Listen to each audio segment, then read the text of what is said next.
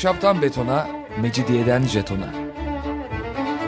Alameti kerametinden menkul kent hikayeleri.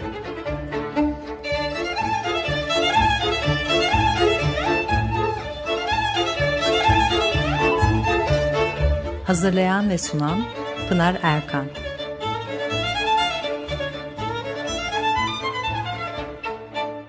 Efendim merhabalar. Bir haftalık aradan sonra yine birlikteyiz. 94.9 frekanslı açık radyoda ahşaptan betona, mecidiyeden jetona tam şu anda başlamış bulunmakta. Anlatıcınız ben Pınar Erkan. Elektronik posta adresim pinarerkan.yahoo.co.uk Bugün e, ne anlatacağız programda? E, bir anlatmaya başlayayım öyle çıksın ortaya. Bunu nasıl isimlendireceğimi ben de bilemedim. Osmanlı Devleti'nde e, büyük devlet olmanın e, getirdiği bir büyüklük duygusu gelişmişti ve yüzyıllar boyunca hem batıda hem doğuda bunun sonuçları olmuştur. E, devletin yükselişinde, e, batışında, düşüşünde eş zamanlı olarak e, gelişmeleri kıyaslayarak gidersek 2. Mehmet'in İstanbul'u aldığı tarihlerde Avrupa henüz yeni biçimlenmeye başlamıştı. Kanuni Sultan Süleyman zamanına gelindiğinde encamı epey bir ortaya çıkmış bulunuyordu. Avrupa'nın gelişmesini sağlayan birçok olay var. Bunların içinde en önemlilerinden biri matbaadır. Ne zaman e, kullanılmaya başlandı? İkinci Mehmet İstanbul'u kuşatırken Avrupa'nın göbeğinde Gutenberg ilk basacağı kitap üzerine çalışıyordu. Üç yıl sürmüştür bu ilk kitabın basılması. Matbaa ile kitapların e, daha çok ve hızlı yayılması e, dini taassuba karşı uyanışı da e, hızlandırmıştır. Martin Luther İncil'i Almanca'ya 1519'da çeviriyor. İşte bu da kanuni dönemi. 1500'de 60'tan çok Alman şehrinde matbaa açılmış bulunuyor. Sadece 15. yüzyılda Avrupa'da 1700 matbaa kurulduğu, 15-20 milyon kitap basıldığı tahmin edilir. 17. yüzyılın neredeyse ortalarına kadar e, yeni Avrupa'nın etkilerini göremiyoruz Osmanlı'da. Mesela İbrahim Peçevi 16. yüzyılın sonu 17. yüzyılın ortalarına kadar yaşamıştır ve Avrupa'da matbaanın yayılmasıyla ilgili olumlu şeyler söyler. Matbaa İstanbul'da ve Selanik'te var bu yıllarda. İlk defa Yahudiler tarafından 1528 yılından başlayarak kitap basılıyor. Bu tarih çeşitli vesilelerle 1480'e kadar gidebilir. Fakat Müslümanların neredeyse 300 yıl kitap basımına e, ilgi gösterdiğini göremiyoruz.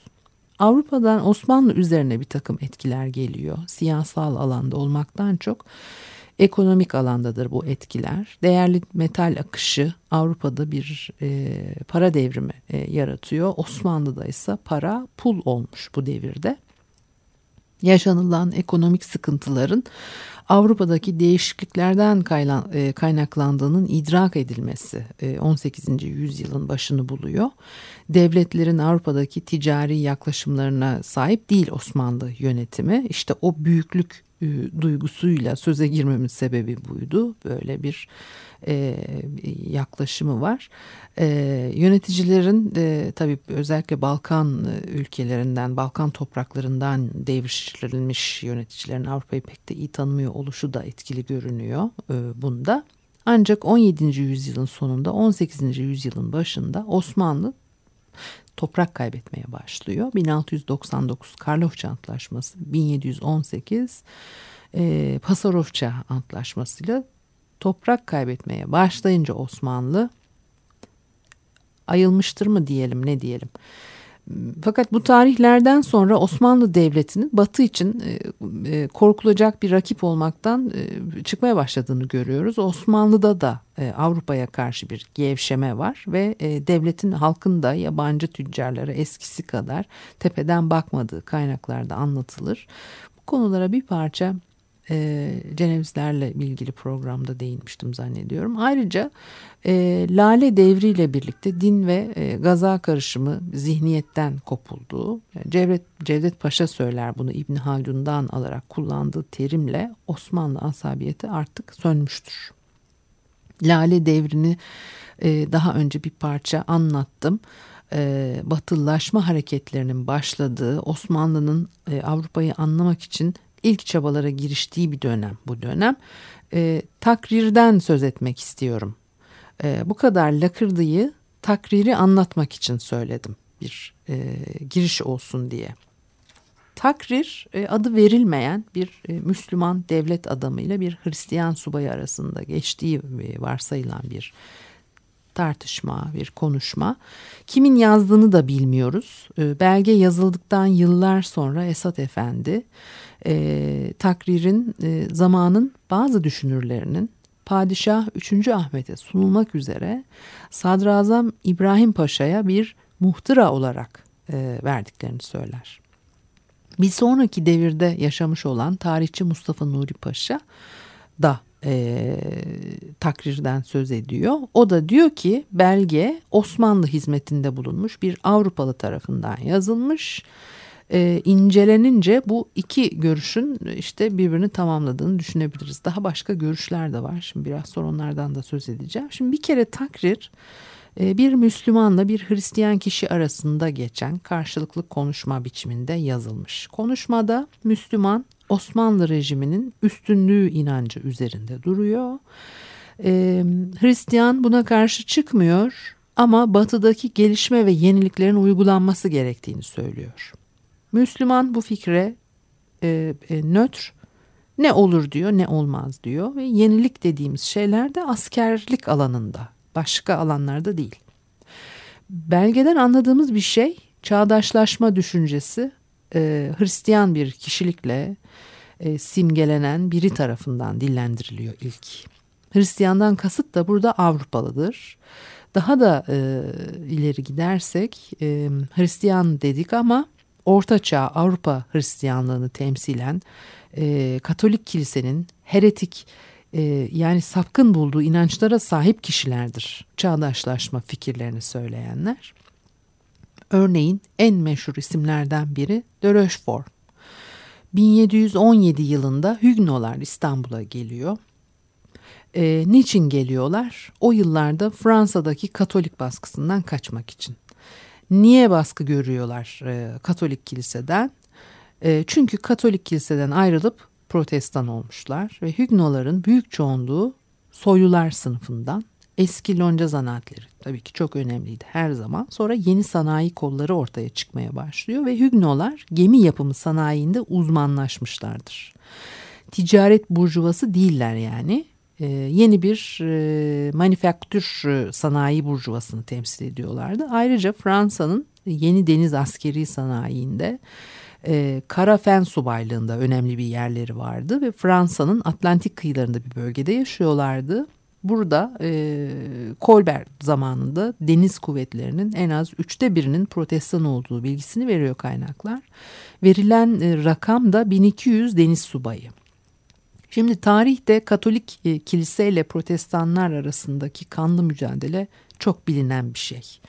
Fransa'da e, Katolik kilise hakim 1562'den 1598'e kadar Fransa'da Katolik Protestan çatışması yani hemen hemen bir sivil savaşa dönüşmüş gibiydi. 1572 tarihli bir kıyım da meşhurdur. Çok sayıda Hügno yani Protestan öldürülmüştür e, Katolikler tarafından. Sonra 1598'de ee, Nantes fermanı çıkıyor. Böylece protestanlık bir tür azınlık statüsü elde ediyor. Fakat e, protestanlık tanınıyor demek değil bu. İngiltere, Almanya, e, Hollanda gibi ülkelerde protestanlık ciddi siyasal güç elde ediyor. Fakat Fransa'da durum tersi. Hiç böyle değil. Ve 1690, e, 1685'te Nantes fermanı kaldırılıyor işte bu tarihten başlayarak 18. yüzyıl boyunca Hügnolar dalga dalga Fransa'dan ayrılmışlardır. İngiltere'ye, Hollanda'ya, Almanya'ya, e, Kuzey Amerika'ya filan e, göç ediyorlar ve Fransa'da e, iyice ikinci sınıf vatandaş pozisyonuna düşmüşler çünkü ve yani canları için e, mücadele etmek gibi bir şey de söz konusu. Dolayısıyla kendilerine e, huzurla barınabilecekleri yeni yerler arıyorlar. İstanbul'a 1717'de geldiler dedim. Çünkü özellikle bu dönemde 1715 yılında 14. Louis bir karar çıkartıyor. Protestanlığın hiçbir türüne müsaade edilmeyecek artık bu tarihten itibaren. İşte iki yıl içinde İstanbul'a geliyorlar. Diyorlar ki bize bir yer gösterin, yerleşelim. Eflak olur, Boğdan olur, başka bir yer olur. Von Hammer anlatır bunları. Fransız subayıydı de Rochefort diyor. O zamanki Sadaret e, Kaymakamı İbrahim Paşa ile görüşüyor. E, Babali hizmetinde bir fen kıtası kurulması üzerine tasarı başlığı konulmuş bir e, proje e, sunuyorlar. Ee, geleneksel Osmanlı askeri örgütlenmesi dışında yeni bir örgüt kuralım diyorlar. Fen subayları yetiştirecekler. Avrupa'da o dönemde askerlik alanında en ileriler Hügnolar. E, bu şu demek nizamı cedid kavramını ilk e, getiren belki de bu Hügno subayı de Rochefort idi diyor Niyazi Berkes. Şimdi, nizamı cedid terimi ilk haliyle aslında siyasal değil e, askeri bir terim. Yeni asker kıtası birimi demek. Fransızcadaki e, rejim sözcüğü de nizam sözcüğünün tam karşılığı olan e, Latince bir kökten geliyor. E, özetle şunu öneriyor Hügnolar. Ee, bir ara verelim ondan sonra söyleyeyim Hügnolar ne önermiş. Zaman düşer ellerimden yere. Oradan tahta boşa Saatler çalışır izinsiz. Hep bir sonraya Resimler sarı. Güneşsizlikten Duygular değişir Dostlar dağılır dört bir yana. Kendi yollarına. Ve sen ben değirmenlere karşı bile bile Birer yitik savaşçı Akarız dereler gibi denizlere. Belki de en güzeli uçurtma uçar. Sözlüğümden Geri gelmeyecek bir kuş. Yaşanmamış kırıntılar. Sadece bir düş. Zaman düşer ellerimden yere. Oradan tatlı boşa. Saatler çalışır izinsiz hep bir sonraya. Ve sen ben değirmenlere karşı bile bile Birer yitik savaşçı akarız dereler gibi denizlere. Belki de en güzeli böyle sen ve ben Değirmenlere karşı bile bile birer yitik savaşçı Akarız dereler gibi denizlere. Belki de en güzeli böyle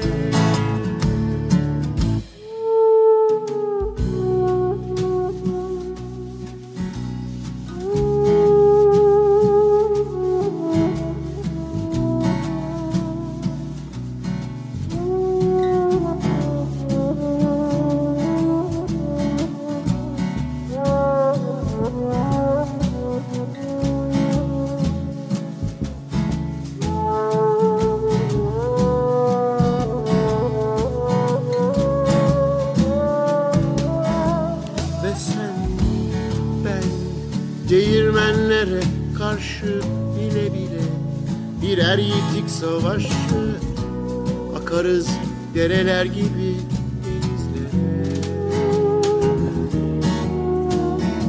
Belki de en güzeli böyle sen ve ben değirmenlere karşı bile bile birer yetik savaşçı akarız dereler gibi denizlere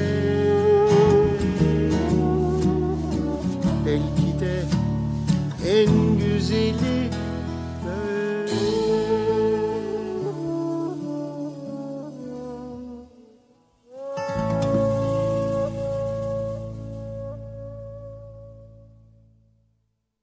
Efendim Açık Radyo'dayız hep beraber. Pınar Erkan'ı dinlemektesiniz ve e, takrirden e, söz ediyordum size. Hügnolar, e, protest, Fransız protestanları e, Fransa'daki protest, e, Katolik baskısı sebebiyle e, ülke dışına çıkıyorlar. Bir kısmı da İstanbul'a geliyor ve bir proje öneriyorlar demiştim. E, ne öneriyorlar? Hügnolar önerdikleri şey şu. Bize yer gösterin, yerleşelim, yaşayalım. Buna karşılık e, biz sahip olduğumuz teknik bilgilerle yerli ham maddeleri kullanarak yeni bir sanayi kuralım. Ülkenin ekonomik kalkınmasına katkıda bulunalım. Ee, Osmanlı Devleti'nin yaşadığı ekonomik sıkıntıların kaynağı Avrupa ile e, ticaretin yarattığı dengesizliktir diyorlar ve ve işte ham maddeleri Avrupa'ya göndermek yerine burada e, işleyin, üretin ve işte e, buranın e, kalkınması mümkün olsun. Yani Avrupalı Osmanlı topraklarındaki ham maddeyi alıp götürüyor. E, kendi sanayisi bünyesinde işliyor. Ondan sonra da getirip daha pahalıya yine Osmanlı'ya satıyor. İşte buna mani olacak bir sanayi kuralım e, Osmanlı bu fikirleri çok yabancı değil, yatsımıyor bunları. Çünkü o dönemde bazı girişimler var. Örneğin Hindistan'dan dokuma ustaları getirerek dokuma sanayini ayağa kaldırma çabaları varmış. Ee, başka bir örnek Şehit Ali Paşa'nın e, kapitülasyonları kaldırma niyeti. Biraz sonra ondan biraz daha söz edeceğim. Takrirdeki e, Müslüman Hristiyan konuşması muhtemelen 1718'de tartışılan de Rochefort projesinin bir yansıması gibi de değerlendiriliyor. De Rochefort teklifi reddedilmiştir. Fakat e, Hügnolar daha uzun yıllar Osmanlı topraklarına yerleşme e, isteğini sürdürüyorlar ve e, yani böyle bir reddedilmekle konunun burada e, kapanmadığı. Peki niye reddediliyor proje? Hemen ilk akla gelen e, dini taasubun reddi değil burada sebep. Cevdet, Cevdet Paşa e, yeni askeri düzen tanzim etmek için Avrupa'dan öğretmen ve mühendis getirtilmesi gerekirdi. O zamanın yöneticilerinde bunu yapacak bilgi yoktu der.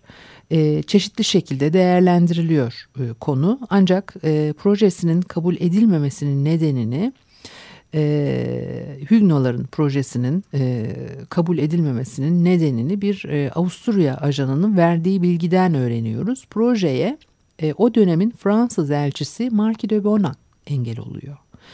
E, Marquis de Bonac e, 1716-1724 yılları arasında elçilik yapmıştır ve ajan Cheney'nin e, demesine göre e, Rochefort fikirlerini herkese anlattığı için Fransız elçiliği e, Hügnoların niçin İstanbul'a geldiğini çabuk öğrenmiş.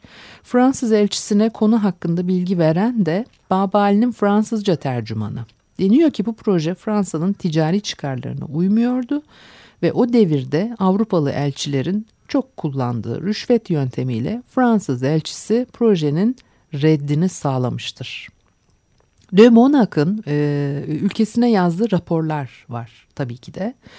Elçilik raporları. Fransız elçisi İstanbul'a geldiğinde e, Sadrazam Ali Paşa henüz hayatta Şehit Ali Paşa. İki şeyi ortadan kaldırmayı kafasına koymuş. Biri kapitülasyonlar, Diğeri ise Katolik misyoner faaliyetleri. Çünkü ikisi de aynı amaca hizmet ediyor.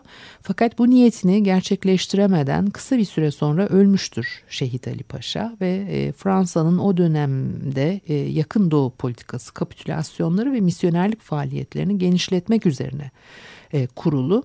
Krala yazdığı raporda şöyle söylüyor elçi. Bu adam yani Ali Paşa'yı kastediyor 2-3 yıl daha kalsaydı belki de kapitülasyonları kaybedecektik. Devamı için boyuna uğraşmak gerekir. Ali Paşa bunu anlamıştır. Benim amacım kapitülasyonların yenilenmesi ve pekiştirilmesidir. Gerçekten de işte e, 1740'larda yeni yapılan kapitülasyon anlaşmalarıyla e, Fransa'nın istediği olmuştur. O kapitülasyonlar yenilenmiş, pekişmiş ve ondan sonraki yıllarda işte Osmanlı'nın karşısına ciddi bir sorun olarak çıkacak. Elçi bir diğer e, görevinin yakın doğuda Katolikliğin yayılması için gerekli olanakların sağlanması olduğunu söylüyor. Fransız ticareti için e, elverişli kişiler gayrimüslim cemaatler içinde olduğundan dolayı e, Katolikliğin onlar arasında yayılması gerektiği belirtiliyor. Rumlar ve Ermeniler Katolik propagandasını iyi karşılamamıştır. Bunun için hükümete şikayette bulunuyorlardı ve 19. yüzyıl boyunca açılan tüm misyoner okullarına karşılık e, gayrimüslim cemaatlerin kendi okullarını açma çabalarında da bu etkiler gözlemlenir. E, Rochefort projesi reddedilmiştir fakat e, askeri alanda yenilikler yapılması fikri ölmüyor. E, bunu hepimiz biliyoruz. Bu fikirlerin devamını sağlayan önemli kişilerden biri İbrahim Müteferrika. İbrahim Müteferrika matbaayı kurmasıyla çok bilinir. Fakat Osmanlı askeri düzeninin çağdaşlaşmasında son derece önemli e, bir rol üstlenmiştir. Matbaaya e, yani çok girmek istememekle beraber bir iki şey söylemeliyim e, galiba. İstanbul'da matbaa açmasına yardımcı olan Sadrazam İbrahim Paşa ile 28 Çelebi Mehmet'e yani matbaa açılması önerisini o getirmiştir. 28 Çelebi Mehmet ilk elçi olarak Paris'e gittiğinde İstanbul'da matbaa açılacağını söylüyor oradakilere.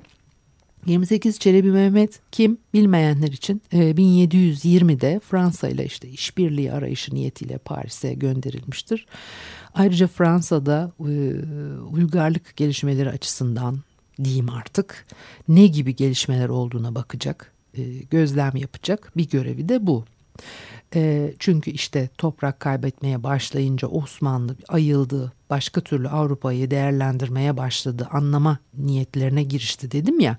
İşte onun sonuçlarından biri 28 Çelebi Mehmet'in Avrupa'ya gönderilmesi ve o dönemde Avrupa'da Fransa en ileri ülke konumunda dolayısıyla orada e, hayat nasıl, ne tür işte e, gelişmeler var e, askeri alanda ve günlük hayatta neler e, var e, dikkate değer bunları rapor edecekler.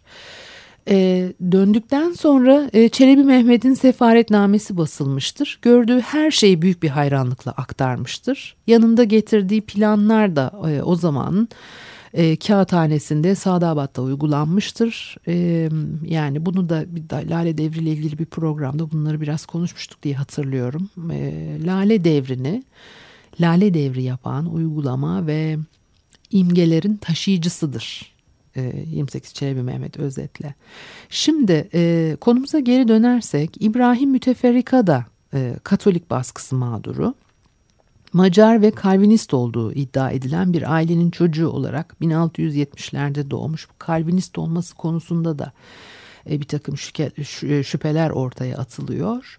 Ama e, Kalvinist değilse de gene Katolik değil. Gene e, Katolik kilisenin heretik saydığı mezheplerden birine mensup. E, oraları işte girmiyoruz çünkü onlar artık çok uzun detaylı şeyler ve ailesinin kimliği, asıl adı falan bilinmiyor. O zamanlar rahip olmak üzere eğitim alırken Habsburgların elinde e, yaşadığı şehir ve bir ayaklanma çıkıyor ve Osmanlı askerlerine esir düşüyor. İstanbul'a getiriliyor, köle olarak satılıyor. Sonra Müslüman oluyor. İbrahim adını alıyor. Türkçeyi çok iyi ve çabuk öğrenmiş. İslam'ı savunan bir kitabı var. E, buna da şerh koyuyorum. Sonra e, yani kitabında İslam savunup savunmadığı şüpheli. Sonra e, müteferrikalığa e, yükseliyor. E, İslam savunan kitap yani böyle hani hep aktarılmış. Çok sayıda önemli bilim adamı tarafından böyle değerlendirilmiş. Fakat yine işte Niyazi Berkez başka bir şey söylüyor. Konuyu uzatmamak için o detaylara girmeyeceğim. Fakat merak edenler elbette kendi okumalarını yapacaklar. E, takririn e, yazılmasında İbrahim Müteferrika'nın rolü olduğunu düşünen e, bilim adamlarımız da var. İbrahim Müteferrika ilk Nizam-ı Cedid terimini işleyen kişi olarak karşımıza çıkıyor. Takrirdeki konuyu geliştirmiş. E, takririn e, yazıldığı zamanlarda ve Rochefort projesinin önerildiği tarihte e, devletin idari katlarına çok yakın görevlerde bulunuyor. Bu tarihlerde yazdığı ve bastırdığı bir kitabı var. Usulül Hikem fi Nizamül Ümem kitabın adı. Yani her türlü yanlış söylemişimdir. E, vurgularını yanlış yapmışımdır. Bunun için özür diliyorum. E, Avrupa devletlerinin güçlenmelerinin nedenlerini araştırmak ve kalkınmak için önerilerde bulunuyor. Monarşi, aristokrasi ve demokrasi nedir bunları anlatıyor. O zamanki Avrupa'da en ileri devletlerin demokratik düzende olduğunu söylüyor. Hollanda ve İngiltere'yi örnek gösteriyor. Yasalarının da tanrı yasaları değil, akıl yoluyla bulunmuş felsefi ilkelere dayandığını belirtiyor. 18. yüzyılın başından size İbrahim Müteferrika vizyonu. İbrahim Müteferrika'nın fikirlerini dayandırdığı bilgi alanı son derece geniş e, Amerika kıtasının bulunmasının öneminden, e, coğrafya bilgisinden, yoksun adamların devlet yönetmesinin pusulasız gemiyle yol almaya benzediğine kadar birçok konuya değiniyor ve elbette askeri düzen ve yöntemleri ele alıyor. Osmanlı ve İslam ülkelerinin cehalet içinde kalmasının yarın öbür gün bu ülkelerin Avrupa devletlerinin egemenliği altına girmesiyle sonuçla, sonuçlanacağını bildiriyor. İşte tam burada batıdaki askeri düzenleri anlatırken ilk defa nizamı cedid terimini kullanmıştır. Nizam Osmanlı'nın yabancı olmadığı bir terim, dünyanın değişmemesi gereken geleneksel düzenini anlatır bize. İbrahim Müteferrika geleneksel düzen yerine çağdaş düzen kavramını ilk konuşan kişi olarak karşımıza çıkıyor.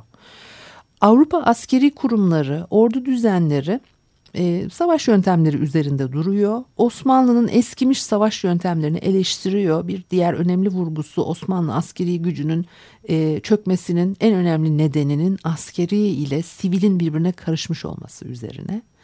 Yani çok karışık mı anlattım?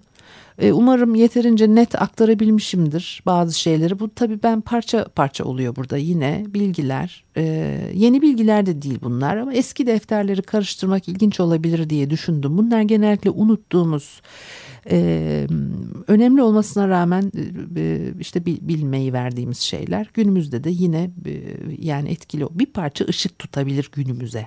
Yani umut ettiğim bilgi parçaları. Süremiz doldu. Programımız bu haftalık da sona erdi. Önümüzdeki hafta görüşene kadar hepimize vicdan, sağduyu, adalet duygusu dolu, insan olduğumuzu her an hatırladığımız, kendimize hatırlattığımız günler diliyorum. Hoşçakalınız.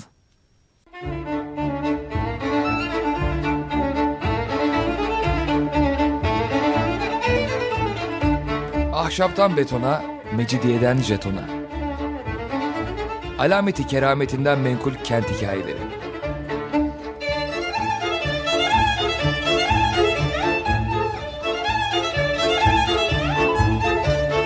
Hazırlayan ve sunan Pınar Erkan.